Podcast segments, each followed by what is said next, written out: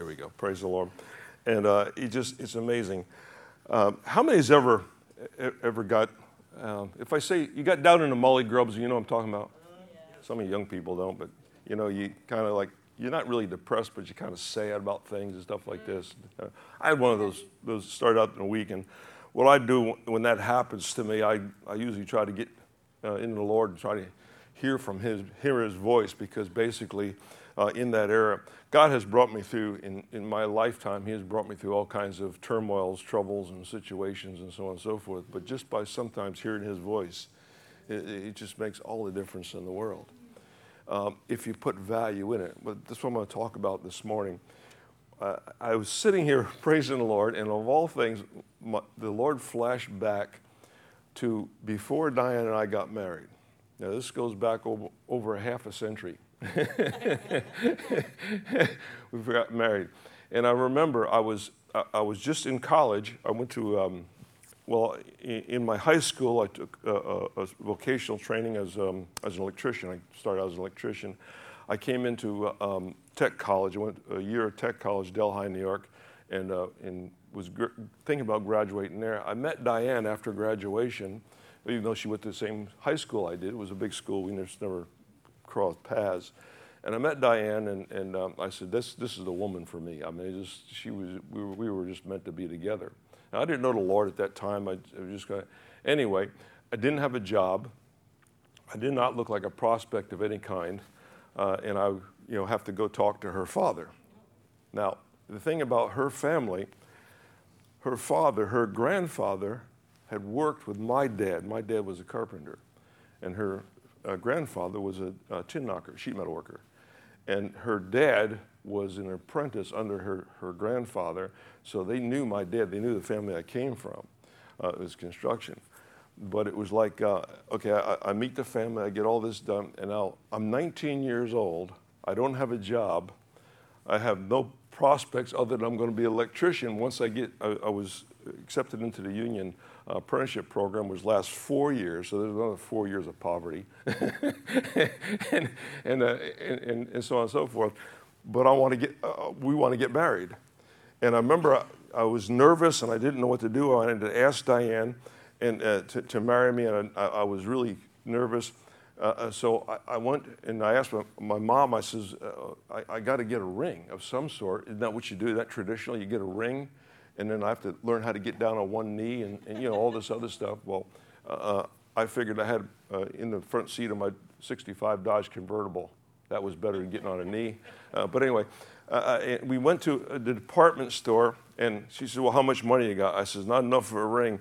And I, I looked through all the prices of rings, and I found an engagement ring. And literally, you needed a microscope to see the diamond. but it was a real diamond, and it was 14 karat gold. And Mom, I said, I, I, I don't, this, I, I feel ashamed even bringing this thing. To, she said, she'll love it. I said, really? I said, but it's so small, you know? So anyway, I uh, went through the whole thing and I give Diane that ring. And, and uh, I proposed to her, and lo and behold, she says yes. Now I'm 19, she's 18. Did I say I didn't have a job? And, and uh, now I got to tell her parents and meet the parents. Uh, it was the worst day of my life. Uh, not, not proposing to Diane, meeting her parents and her other five siblings, brothers and sisters in the whole bunch. And anyway, we got through all that.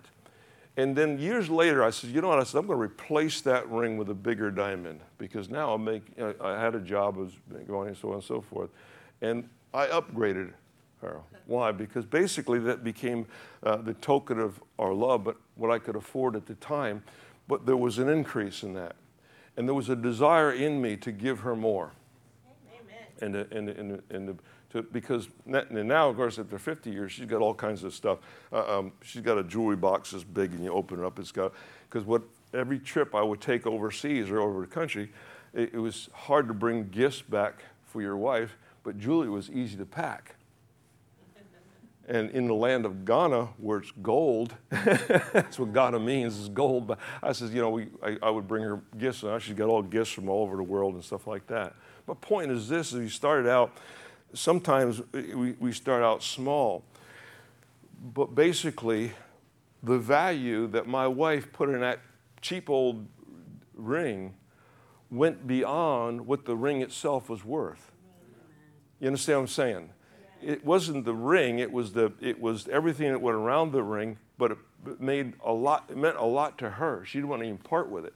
Uh, uh, but the fact is, because of the value was not in the weight of gold, the size of a diamond, you know, anything like that. It was in the sentiment, the rememberings, the, the memories that was behind that. All meant more because she valued that more than she valued the gold. Matter of fact, my wife has never asked me for jewelry. She said, Well, oh, I got my heart set on these earrings. Uh uh-uh. uh I would just say, Go buy them. so every piece of jewelry she has is a gift that I have that I've given her uh, from around the world a lot of times, and a lot of times from serving God, uh, uh just in that uh, uh, particular country. So this is what it is. So I, I want to kind of talk like this this morning. I want you to under, understand where I'm coming from, but uh, the title of my message this morning is placing value on God's kingdom purpose. We get to do that. Uh, you can't tell God how much it's worth. Now, I started sharing about myself. What happened this week was I got into uh, uh, uh, this thought. you young people probably don't understand, but I've got this thought. This thought came to me. Not every thought that comes to me is from God, by the way. How many know that to be true? We battle these thoughts. We hold them against the Word of God. But I got this thought in my, my brain that, you know, I'm 72 years old. Um, am I getting too old for this? You know, I served in Key West for 33 years. It'll be 34 years this May, constantly. And then from here, I've, I've preached the gospel on five different continents, been around. And I said, Am I getting too old? And I, I started, you know, mully grubs like that. And I said, Man, I don't know. I don't feel old. Uh, uh, I still do stuff that's young. I mean, you know, I can still move around. I, I, yeah, and but I, I just said, am I getting too old? Then I heard the Spirit of the Lord say this. He spoke into my spirit. He says, What value are you placing on what you've done? See, it's, and, and I understand what he meant. He said, It's easy to look at all the downside to ministry and all this other stuff. It was funny, there was this, uh, I guess he was a Baptist preacher, but his wife was, they were interviewing his wife, and, and they asked the wife, she, she says, she, they said, What do you love about the ministry? And she says, The people. And, she, and he says, okay, now what do you hate about the ministry? The people. In both circumstances. And you know what? I understood that better than anybody. But the fact is, is, is uh, what value do we place on these things? So the guy says, in other words, I mean, Moses was 80 years old before God even called him. He served him another 40 years. He lived to be 120. So I guess old age or, or, or what we think, uh, uh, if we compare ourselves with the things in the world, I guess we can feel older than what we really are. Uh, um, I don't feel old. Matter of fact, I look in the mirror and say, "Who's that old guy?" You know, and uh, where did the hair where did the hair go? you know? But um, the, you don't when you don't feel that way. The fact is, God is when I started thinking that, I was thinking about what God was opening up this this year, what He was going to do. I started thinking about last year and uh, what we have covered last year. Of course, this is only February of this, of this year. And what God is doing, He's changing times and seasons. And we're coming into, as we come into a new year, now, God has nothing to do with the calendar. Forget it, Hellenistic calendar, He doesn't move by the calendar. So it's not because it's the beginning of our Hellenistic year or whatever. No, a, but He has a season. And I heard this back in October. God gave me a, a, a picture of what this next year was going to be like, what our challenges were going to be, and so on and so forth. And um, so I, am thinking about there. And then I got thinking of this. This is, a, I got a bunch of thoughts this morning, so bear with me. Uh, I'll get to the message in a minute. But the fact that I got a bunch of thoughts. But I said, you know, in the church, if we look at the church, our church, I said, there's, there's two kinds of acts, generally speaking, generally speaking. I said, there are symbolic acts and there are prophetic acts. According to the Bible, uh, there's, there's certain acts, symbolic acts. To give you an example of a symbolic act, we sit down, we take communion. Have the elements of communion. That is symbolic simply because Jesus said, Do this in remembrance of me. It's symbolic of a covenant, but it's still symbolic. But when he talks about water baptism, it's not. And this is where my thoughts are beginning to lead to me because last year we had a bunch of water baptisms. More than I did more last year than in my entire than I can remember in one given period in my entire career. That's not unusual if you're preaching a message and you're getting people saved and you want to baptize those. Oh, we're talking about people who've already been baptized. Are you here? And I didn't put this out. I didn't teach on that. I'm not going to teach. I'm not teaching on baptism today, but I'm, but I'm teaching on it. But I, I noticed they. I, I, said, "Why do you want to be rebaptized?" I said, "I'll be glad to do it." I said, "We can do it in the house." I said, "Man, we're set up for that." It takes 42 minutes to fill that baptistry. We can have you don't. And if you've got a really a tough spirit, we can hold you down a little longer. and it'll fix you up real good. but, uh, and, uh, and, they, and they said, We don't know. We just feel this is what we want to do. And then people would ask me, because I had as many people when we offered it, as many people turn us down as basically water baptized. But the, what got me thinking is the people that turned it down, why? Well, I've been baptized before. So I ate a meal before. Guess what? I'm going to eat one again. What's that got to do with what I did before? Different season, different time, different mindset, and so on and so forth. If it's a symbolic act, water baptism only needs one time, but it's a prophetic act. But water baptism is for repentance of sins and so on and so forth. Okay, that, that's, there's, there's scriptural soundness for that. But can you explain this to me? Why did Jesus need to be water baptized if he never sinned? You see, there's two aspects to that water baptism. Again, I'm not teaching on water baptism this morning, but there's two aspects. One can be symbolic, I guess, if that's it, what it means to you. But Jesus, it was not symbolic, it was prophetic. He said to John, John said, I don't want to baptize you. He said, Baptize me. He said, Because it is written, do this. And as a prophetic act, what happened is God tore open the heavens. That prophetic act changed something. So, how does that apply to us? Well, what happens is when we go down into water, the Bible says we identify with the death, burial, and resurrection of Christ. When we come up, the old man is dead. Prophetically, he is dead, dead, dead. You come up a new creation, never before existed. You come up a brand new person. Amen? That's a prophetic act. Another scripture gives, uh, to, to, go along with that is in 2 Kings in chapter 5. Do you remember, do you remember the, he, this guy is the number two man in Syria. He's a, he's a general. He has all the commands. He, he, he's loved by his king in Syria and so on and so forth. He's very successful. And what happened, his men went out and captured a Jewish uh, girl for a slave and gave her, gave her to his wife. And she says, You know, she said, if, this, if your husband could get by this prophet and uh, uh, that uh, he could be healed of that leprosy. So she tells her husband this. The husband goes to the king and says, Can I have permission to go to Israel and, and, and seek out this prophet? He goes to the king of uh, Samaria. Of course, he wasn't received very well, being a Syrian. But anyway, he, he, long story short, he did get to the, to the prophet. And he sends his servant in to knock on the door of the prophet. And the prophet comes to the door. He says, uh, tells his servant, he says, Go out and tell him uh, to dunk seven times in the River Jordan. And the guy gets fuming. The guy is just mad. He says, What, we don't have rivers in Syria that are better than the Jordan? He said, Why? And here comes the number two guy, the, the, the, his, his servant says, Listen, if he asked you to do something big, would you have done it? He says, what do you got to lose? Basically, I'm paraphrasing, but worst could happen, you could get wet. But it was a prophetic act. What he actually told him to do is take himself and baptize. He dunked seven times and came up, and his skin was brand new. So a prophetic, a prophetic act changes the circumstances around us. It changes things. What value did that guy put on dipping in Jordan? but his value system changed. okay, uh, I mean, this is it. Uh, I was looking over this stuff and I was, I was reading this stuff, and, and, and I said, you know, the, the value. Jesus took me to the, uh, when I was talking to the Lord, he took me to the place and it made a profound statement in my, in my spirit. Basically, the Word of God is the Word of God when Jesus speaks it. When the devil speaks it, it's no longer truth. quoting the same word. This is the tough one. I'll, I'll explain. Okay, I got scripture to prove it. Jesus was on, in the wilderness.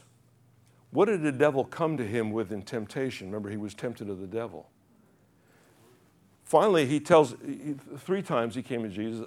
He ran out of strength because he's got no, he's not plugged into the power anymore. Jesus is, however. Uh, uh, but anyway, Jesus turns around, uses the word of God, but when Jesus speaks the word to the devil, the devil has no answer. But what he said finally, he says, Listen, he said, if you be a son of God, of course, it was always about your identity, uh, throw yourself off the pinnacle of the temple, for doesn't, isn't that written?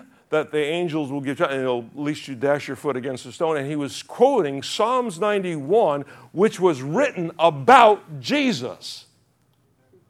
But when he spoke it, the devil talking about, when the devil spoke it, it became an, uh, an article of suicide. And out of the will of God, it was not the truth for that moment. It was not the truth for that circumstances, though it was a true, true scripture that he quoted. Are you here? In other words, there's a spirit behind things that we have to also look into.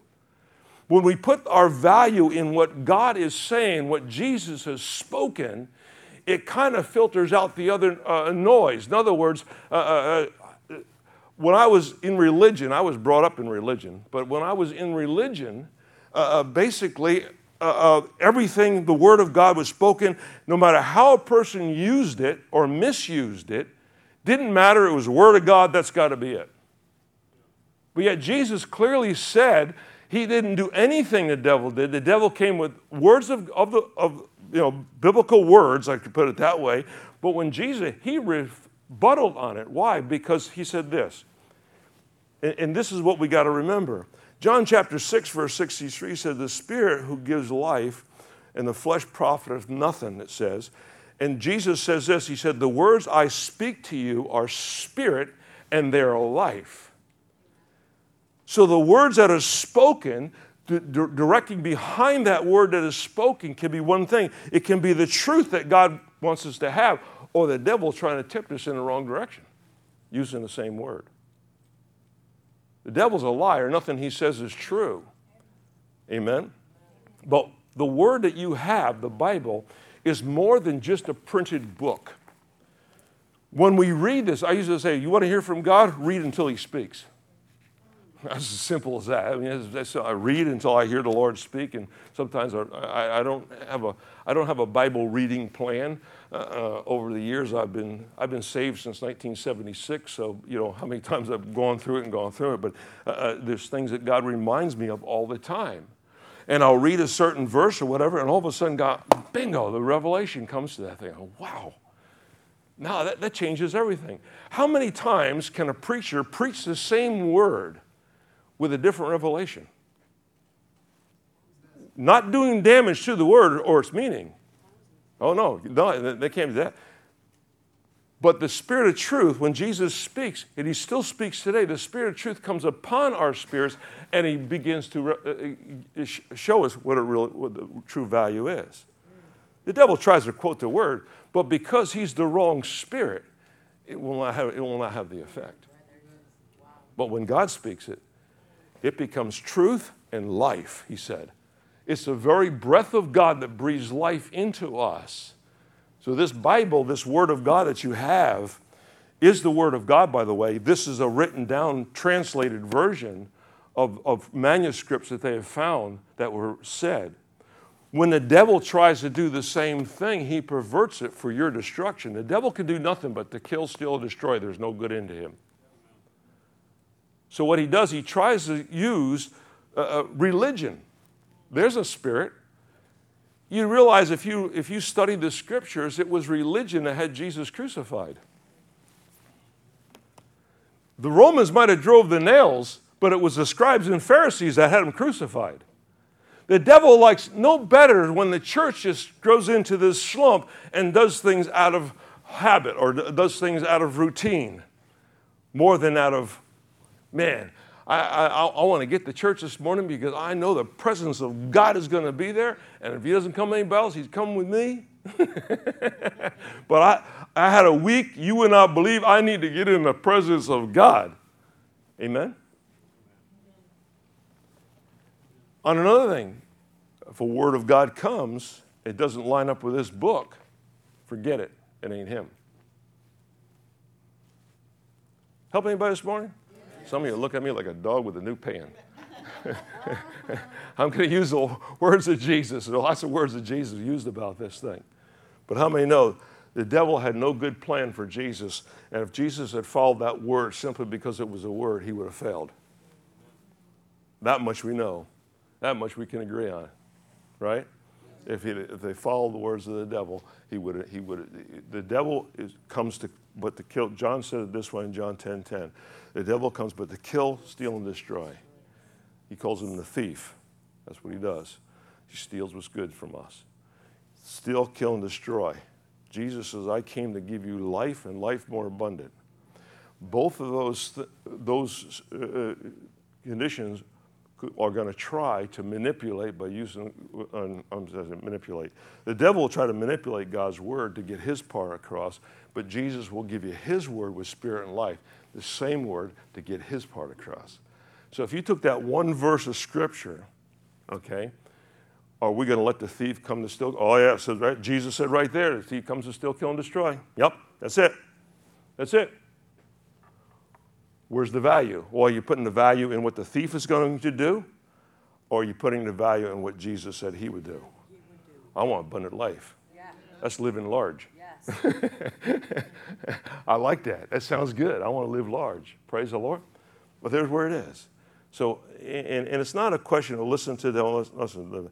In the condition, I was listening, and I was I was trying to research and, and, and um, so I'm trying to find the right words trying to self-examine is what I was doing this week and, and all the things I've done.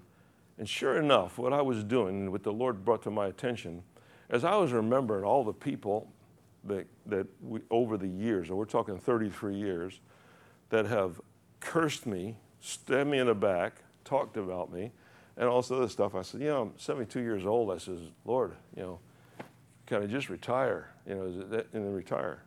Lord said, you can do whatever you want. He says, You're asking me what I want for your life. That's a purpose. And you know what? I started looking over retirement, and it didn't look good to me. Uh, for one thing, I could see myself at home driving my wife crazy. Not only that, God has given me sharpness of mind even at 72, and I credit that to studying His Word and, and, and doing what He's called me to do.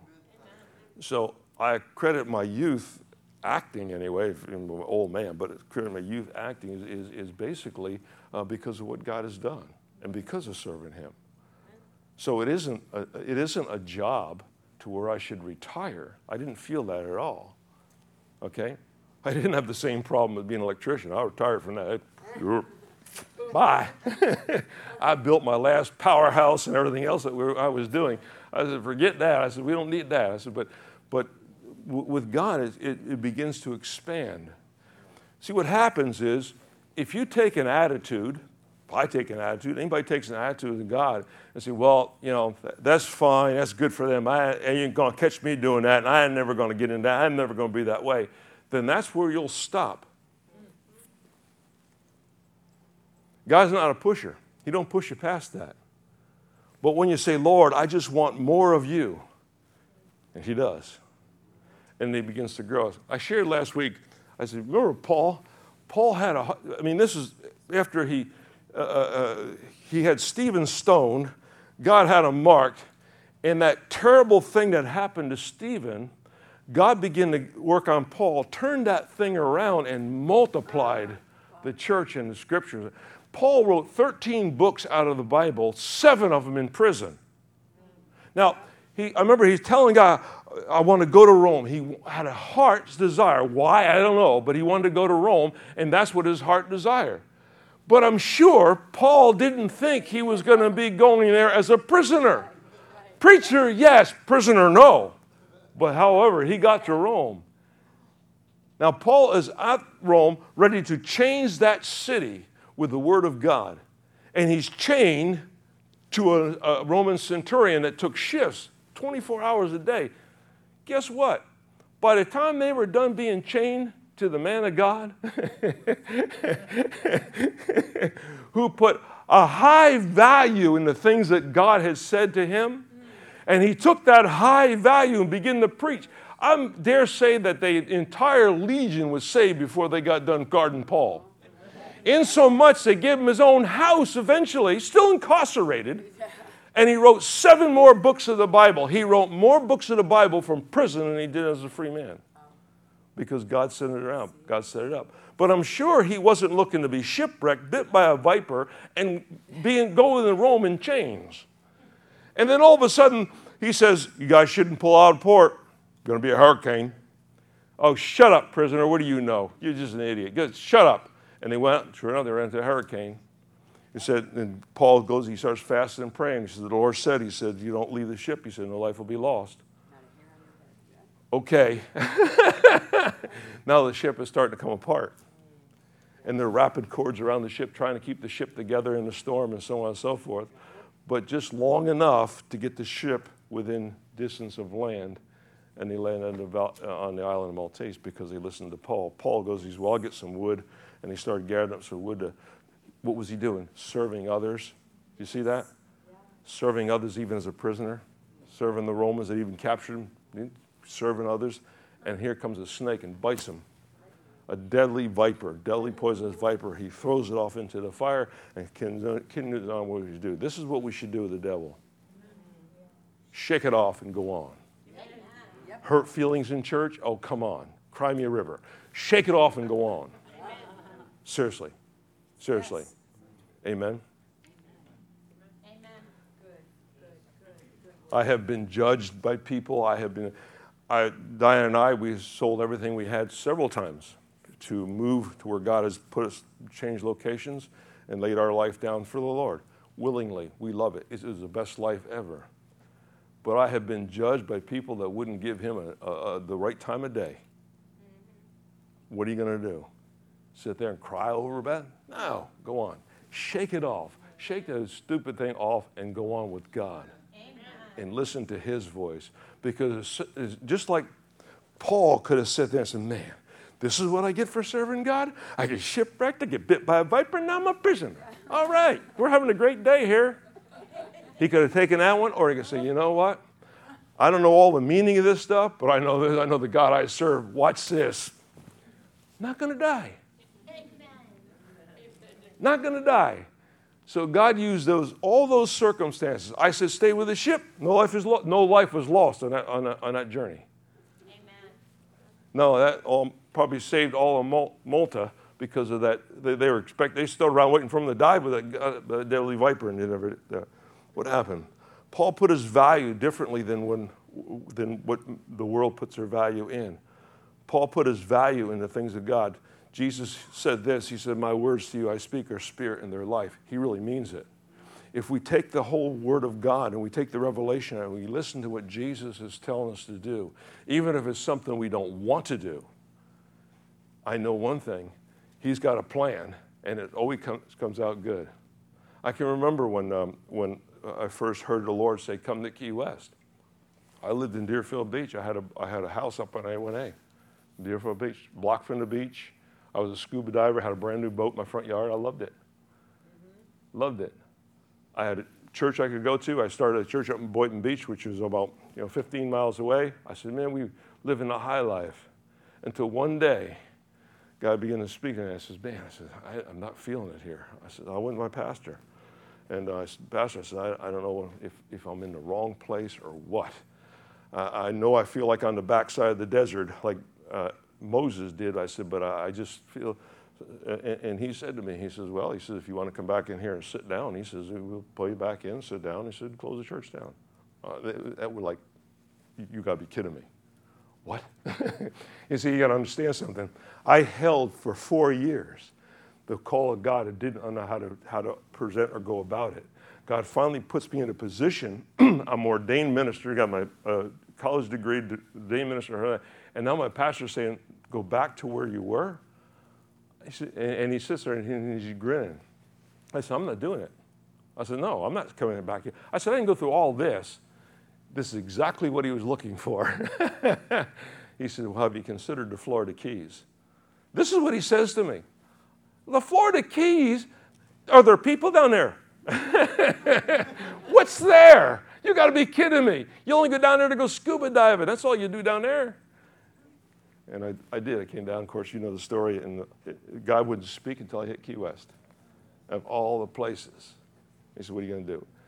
This has been one of the most fantastic journeys that we ever had because I valued what God said way back when we were in Boynton Beach. And I valued what He said. Didn't understand everything, but I valued what He said. As long as I kept valuing, listen to me, as long as I kept valuing God, why couldn't Satan tempt Jesus away from God's word? Because it was already settled. The only reason Satan can tempt you is because it's not settled. And, and, and we want to stand on legalism. Well, it's the Word of God, not if the devil's telling you it's not. If Jesus is saying it, you can better believe it is. And that Word will bring life to you.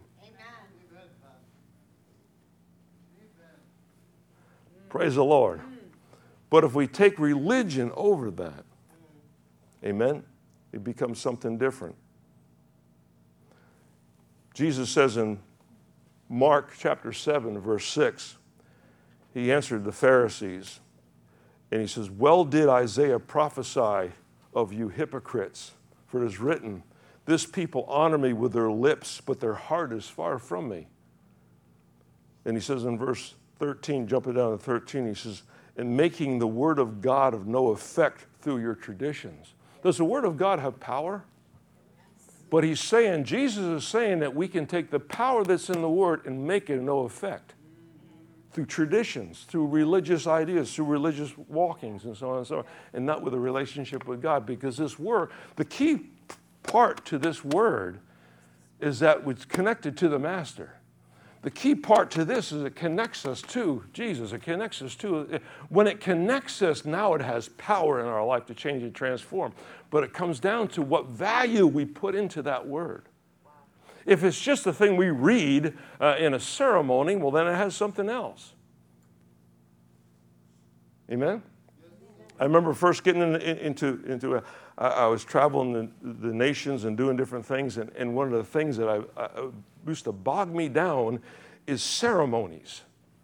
And now I did. I married lots of people. We had wedding ceremonies and we had all kinds of ceremonies. And the ceremonies bogged me down. I, did not, I, I was never good at I stammered, I stuttered. I did not like ceremonies because basically it was just going through emotion. And that is the very thing that God set me free from to bring me into the ministry. Now, I testify about me. I testify about you, you get mad. I testify about me. and this is my testimony, praise the Lord. And I knew what Jesus was saying. He said, because what happens a lot of times are traditions. If the heart isn't in it, our traditions make the Word of God of no effect. Now, is the Word of God no effect? Absolutely not. It's the most powerful thing in the universe. But to you, it will not be. Or to, not to you, but I mean to the person who, who does, wants to put tradition first, it'll make the Word of God no effect in their, in their life, not in mine. So again, it depends on what we place value on. Judas, how many, out of all the disciples, Judas is an interesting character. What was his problem? How many's ever seen a Judas today? What, what was his problem? I mean, basically, did Judas lay hands and have miracles? Yes. Yes. Did he cast out the devil? Yes. On other people? Yeah. Absolutely. He was with a bunch. Remember when Jesus sent them out two by two? The disciples, they went out and they said, okay, you, you lay hands on the sick, you cast out devils, you do this, you do that. And they came back and they're all happy because everything worked. And then they started arguing uh, who's going to be the greatest in the kingdom. Judas was in that group, that whole part there. He saw the miracles. He saw Jesus calm the storms on, on, on the ocean. He saw all that stuff. None of that changed his life to the point where it come right down, he became the betrayer. Why? Simply because Jesus did not meet him where he thought he was supposed to be. I mean, what was, what was Jesus' value? Evidently, he didn't value, have the same values as the other disciples. The value Judas placed on Jesus. Judas had a problem with greed, disappointment, hypocrisy, unbelief, lowering the value of Jesus to what it meant to him. And when he lowered the value of Jesus, he himself found his way on the outside looking in. When he went to the priest to betray him, okay, they gave him 30 pieces of silver. From what I understand and from my reading and study, 30 pieces of silver was the price of a slave. 30 pieces of silver. He takes the silver, he betrays Christ, and then he feels bad about it afterwards. And he goes back to the priest and he tries to give him back the money. He says, Oh, we can't touch that money. That's blood money. The, the religion kicked in now. Now, all of a sudden, eh, eh, the, the religion came, well, we can't take that. So we'll take that and we'll buy a piece of land and we'll call it the potter's field. And the potter's field is for somebody who can't afford a cemetery and they can be buried there. So we'll make some good out of that money, but we can't touch it. We can't, no, we can't touch it. We can't do anything with it because it's blood money. they didn't say that first when they offered it to them. no love in the world, I'll tell you that. Praise the Lord. Amen. What happened? Jesus didn't come as Judas thought he would come in his mind. Because Judas, like, and so the scribes and Pharisees, knew Jesus to be a Messiah. The Messiah, when the Messiah comes, he tears down every other government. Oh, it's going to happen. It hasn't happened yet, but it's going to happen. He tears down every other government, and therefore Jesus sits on the throne of every government. He becomes the world leader, or leader of the universe more than yes. world leader. That's the Messiah. This is what Israel believed for generations. Judas knew this. So when Jesus didn't come in this booming voice and, and, and, and ripping through and, and removing all the problems of Israel, he got disappointed. So because Jesus didn't act the way he thought he should act, oh, he said, Forget that. You're, you're toast. I ain't following you no more. This is done. I'm done. I'm out of here. We don't do this today. I mean, this is on, this is on, I hear people say, well, I don't go to church.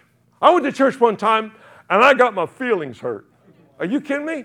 I can get my feelings hurt every Sunday. I don't go for feelings. Hallelujah. Are you kidding me? Nah, I don't go for feelings. I go for Christ. Amen. We hear this morning. Solomon let me, let me switch the, let's, let's get out of Judah and go to Solomon. Solomon, king, he's son of David. David is passing down to him the largest Israel has ever been. His borders are stretched out, largest has ever been in his entire history, even today, uh, under the kingship of David. David was nothing but a success from beginning to end. David was a one success. Matter of fact, he wanted to build the temple. God told him no. He says, You can't build a temple because you're a warlike king. Well, who made him a warlike king? God did. Okay, so it wasn't, it wasn't a, a he said, instead, what I'm going to do, he said, I'm going to see to it the Messiah comes through your lineage. Whoa! He, and he says in the Psalms, he says, what, do I, what did I do to deserve such honor?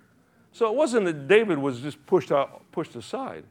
He said, But use your son Solomon to be raised up. Amen? Least likely guy. Why is he least likely? Well, how did Solomon come to be? That was Bathsheba's mother. Who was Bathsheba?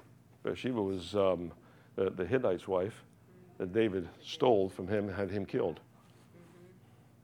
This was the second born. The firstborn died because of David's sin. And this is the second born. Now he's going to build the temple. and he goes to the Lord and he says, Lord, and it's like, ask me what you need, Solomon. And he says, Lord, that I may have the wisdom to lead your people, that I can do good for somebody else. So what he did, he says, okay, he said, because you didn't ask for riches and wealth and all this other stuff, he said, you asked me for wisdom to guide my people. He said, Because you asked me for that, I will give you wisdom that no other man or no other king will ever have or ever see again. I'll give you that wisdom. He said, and I'm also going to give you riches and wealth and it because you didn't ask for it. I, I, it was brought me to the scripture in Matthew where Jesus says, Seek ye first the kingdom of God and his righteousness, and all these things will be added unto you. So, what's God saying? He said, where you place your value, if we first place our value into the kingdom of God and what He wants to do, then God, when we're about God's business, God can be about our business. So, what we see value in Him, now God will see value in what the things we want to do. And Solomon's a perfect proof of that. Jesus said it. He said, He says, He says, Seek you first the kingdom of God. Now, un- understand it's the kingdom of God. That's, that's, we can do a whole series on the kingdom of God. But basically, I, I said this Paul writes in Romans, he The kingdom of God is not meat or drink, but righteousness, peace, and joy in the Holy Ghost. I shared this last night with Harp and Paul. I said, but I said, what it is is righteousness, peace, and joy in all. I said, two of those are felt realities. Two, are, two out of three are felt realities. You can't feel righteousness, but you can feel peace and you can feel joy. How many think peace and joy is pretty good felt reality? I think it is. In a world full of turmoil, I think it's pretty good. Praise the Lord. So I, man, I, I started reading this. I, I was getting blessed, man. So I went from Second Chronicles back to back to uh, Matthew chapter six, verse thirty-three. Jesus was saying, and then I shared a story. I shared a message a while ago. Do you remember in the day of Pentecost when Peter came out of the upper room? Peter, well, Peter and John were together. Peter, James, and John. Do you know what their nickname were? The sons of thunder. They, the, those why? Because they upset Jerusalem. They weren't even from Jerusalem. from Galilee. Peter was from Bethsaida, which is north of the Galilee, north on the Galilee.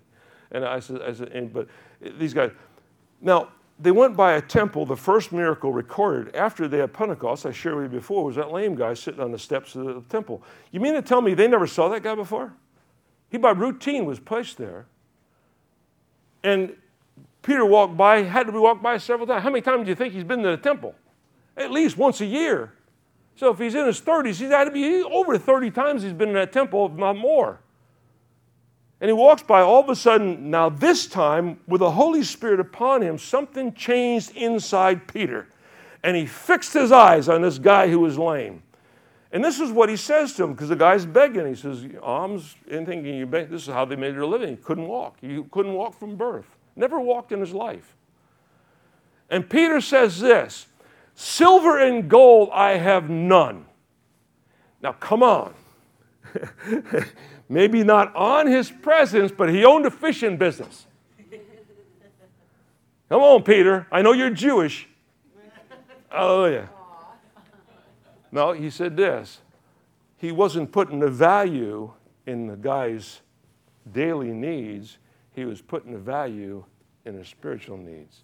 He says, Silver and gold I have none, but what I have you I give to you. And he stretched out his right hand. I shared it in Jewish custom. That's a, that's a stronger blessing. When he reached out his hand, he grabbed the whole guy. He said, Now rise and walk. Well, now I've shared that story several times. I want to go on one more. We don't go far enough in that story. Now, think about this guy. You never walked in your life, but now all of a sudden you can. What value are you going to put into walking, and what value are you going to put into begging? Your begging value is going to decline, and your walking value is going to increase because now it opens up a whole new world which you haven't ever seen before. Are you with me? Which leads me to verse 11, Acts 3:11. It says this, and now the lame man who was healed, that's the same guy we're talking about. In verse 6, silver and gold I have none. When I give it, rise up and walk. That's verse 6. Verse 11, same Acts 3, 3 verse 11. Now, the, as the lame man was healed, listen to this. I looked this up in the Greek. He healed, he held on to Peter and John. When I looked this up in the Greek, the Greek word for held on means he seized, retained, laid hold of, or apprehended. What's happening here? He comes up, God obviously, through Peter, gives him a miraculous healing. He's got his legs. Wouldn't you think about all the things you wanted to go, where you wanted to walk, and what you wanted to do? You got legs, you got mobility, you don't need anybody carrying you anymore.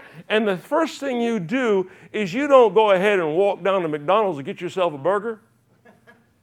You're not walking the aisles of the supermarket instead of begging. You're not looking for a job, doing out there looking to get a job where I can get some real money. No, no, no. You cling on to the guys who God has used to bring your head. in a sense that's the closest you can get to the lord himself where god has given you a miracle and you're not letting go i don't know what just happened here i don't understand it but i'm not letting go because my legs are nothing if he can do my legs he can do everything about me I want to hang on to that. I don't want to let go. I want to hang on to Him. I don't want to let go. I want to hang on. I want to hang on.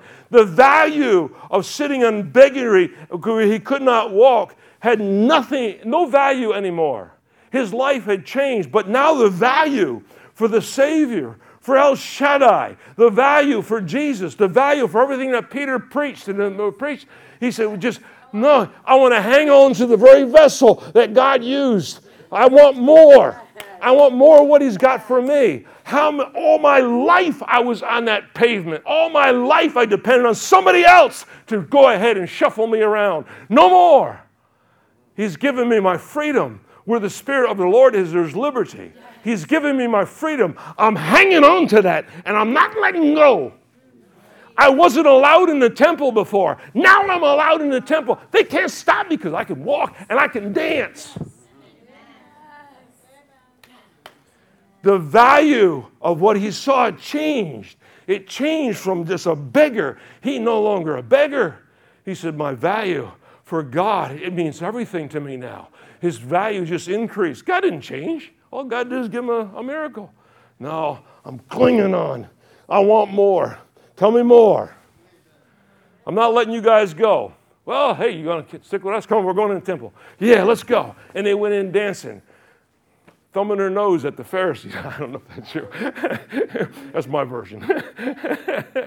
of all the people that said, You're just a beggar, you're nothing.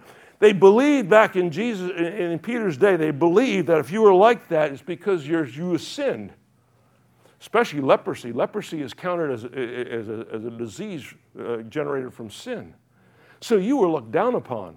You weren't a whole man if you couldn't walk, so you weren't allowed in the temple. Only whole people were allowed to come in and worship God. This is where Jesus come unglued.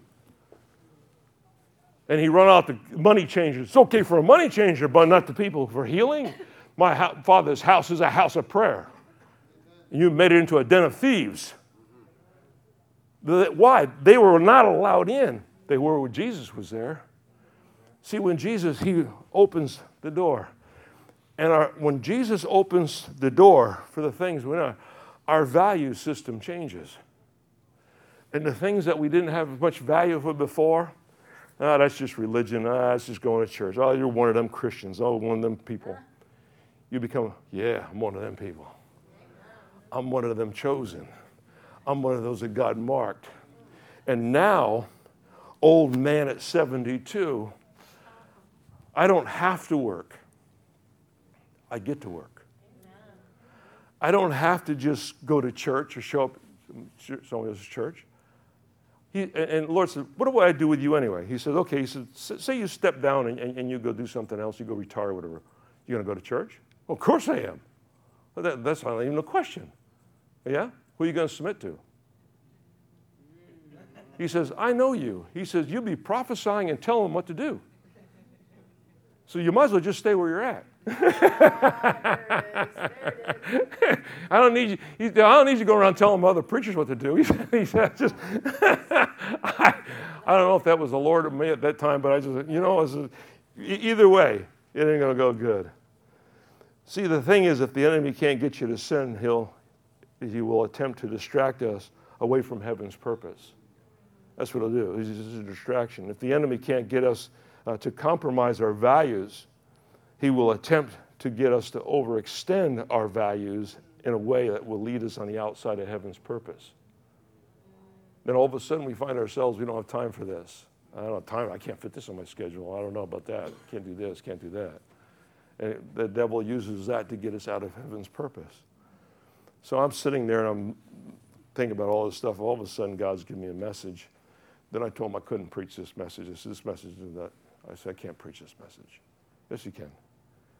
I you says, Are you telling me to preach this message?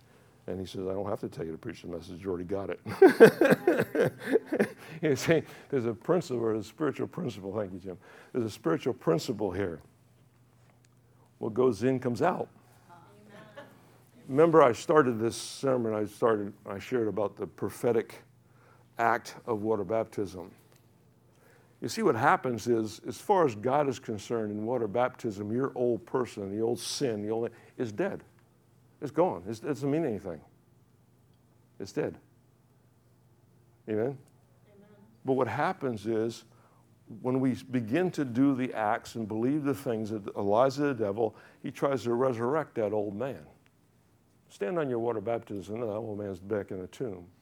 And how we put him back in the, put the old man back in the grave, I should put it that way, put the old man back in the grave by repenting to God and say, God, I look towards you. I look towards you now when I read the word, I'm not looking for an escape. Amen. I'm looking for a purpose. Could have started with that. There's two ways to read the Word of God. The devil will always look for an escape. He'll put an escape in you. Well, I'm looking for an escape. I don't want to, well, I'm to do that. I want that. They don't sound very good. I'm going to do that. But instead, look, God, I'm looking for a purpose. Can I really do that? Is it bigger than you normally think? If it's bigger than you normally think, yeah. Because what happens is all the things that we can do, we do ourselves. We've already done. We don't need God for that. We don't need God for things that we know how to do.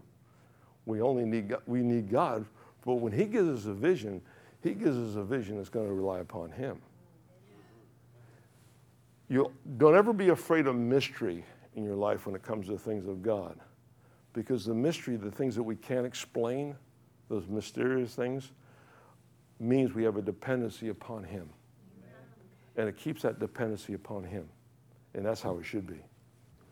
Amen? He didn't give you a plan and cut you loose. Amen? The devil would like that because if God gave you a plan and cut you loose, and you're going to hit his bait. But he doesn't, he doesn't do that. But other than that, if we keep saying no to God, that's as far as we'll ever go. Because God will not violate the will that He's put into us. He will not do it. He'll give us opportunities. So everything that we have is opportunities. Amen. Isn't it amazing? Uh, uh, I've never seen one demon possessed, oppressed, or depressed person ever look for an opportunity. They just exist. They could graze out in the field with the cattle. They could just they just exist. That's all they're doing is existing. Uh, I'm a rat on a wheel. Uh, it never stops. It just keeps going around. And that's what that's the image the devil wants you to have.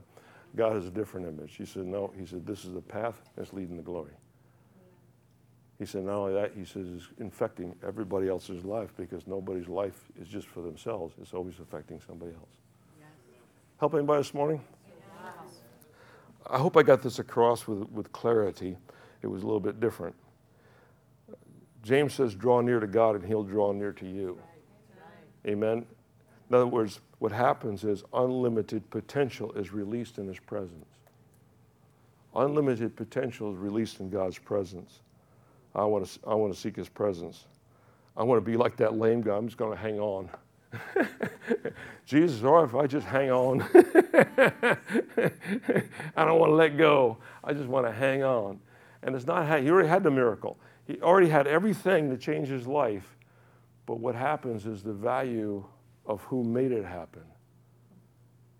He was looking for more value towards him. Praise the Lord. Amen. I pray this morning that there's something out of here we can take away from. Amen. Praise the Lord. You say, well, seek ye first. Pastor, you mentioned seek ye first. Why do I have to seek him first? Why can't he just do something for me? Because in that way, he makes you self centered. To seek ye first the kingdom of God, and all these things will be added unto you. Why? Because God does not want us self centered about our problems, our little, our little things. That's the area the devil works. We become the greatest in our own vision. Praise the Lord. What God does, He said, no. So the Lord's presence, Jesus, I believe the Bible is true. I, I recite this every, every service and then some. but um, it meant a lot to me. That scripture changed my life. Where two or three are gathered in my name, I'm there.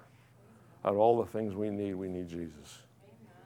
All the things you put on your list, put Jesus at the top. Because without him, nothing you're going to claim in this life is going to matter. Amen? Praise the Lord. However, with him, everything you claim in this life will matter. Every little thing, every little thing, every little kind thing you do for somebody else, it goes into your account. Okay? And then what happens, every nasty little thing you do, I've heard another preacher say, the nasty little thing, God removes that from your account. And when we get to heaven, we just hope we're not bankrupt. so uh, uh, when somebody pulls out in front of you on the highway, you know, this is tourist season. So they pull out in front of you, uh, you can say, or you can hold back and just let them go. That goes to your account. Or you can cuss them out. Yeah, Okay, I'll take that back out of your account. I don't know if that's true. I don't have a scripture for that, but praise the Lord. Amen. It makes the point. How many got something out of the word this morning? Father, we thank you in the name of Jesus. And I do pray, Lord, now this isn't a corrective sermon, this is just sharing, but I do realize that we are about to go into a new season. And I thank you, Father, for preparing your people and me. I, I needed that. I needed that refreshing this week uh, to go in. Uh, this job can get very routine sometimes. I won't allow it. Um, you can ask my staff or, or my leadership if something gets to seem kind of stale, uh, let's change it, get rid of it. Let's get some new music, let's get some do this, do this, change this, change that. Uh, um, because we'll never find God in our, old, in our old religion. And what happens when we find ourselves stuck in a routine? Now, coming to church is something, because what happens in, in our culture today, church is on a decline. But as I, I read in 1 John today, I read to the leadership, I said, uh, John said this. He said, Some people went out from amongst us, but they weren't of us. He said, They weren't of us because they didn't continue with us. And you can read for yourself, but he, he read all that in there. But uh, the, the fact is, is no. Uh, the devil wants to break us up. He wants to take and make it singular and separate. Why? You, you, your, your strength and your power is doing what God's word says. It has nothing to do with the assembly. It has to do with God do you put value in what God has said? It's obeying His command. Amen? Amen? Is obeying His command. And he, so this is what we do. By, by putting value in His Word, the value of that Word now begins to change our life for the better. For the better.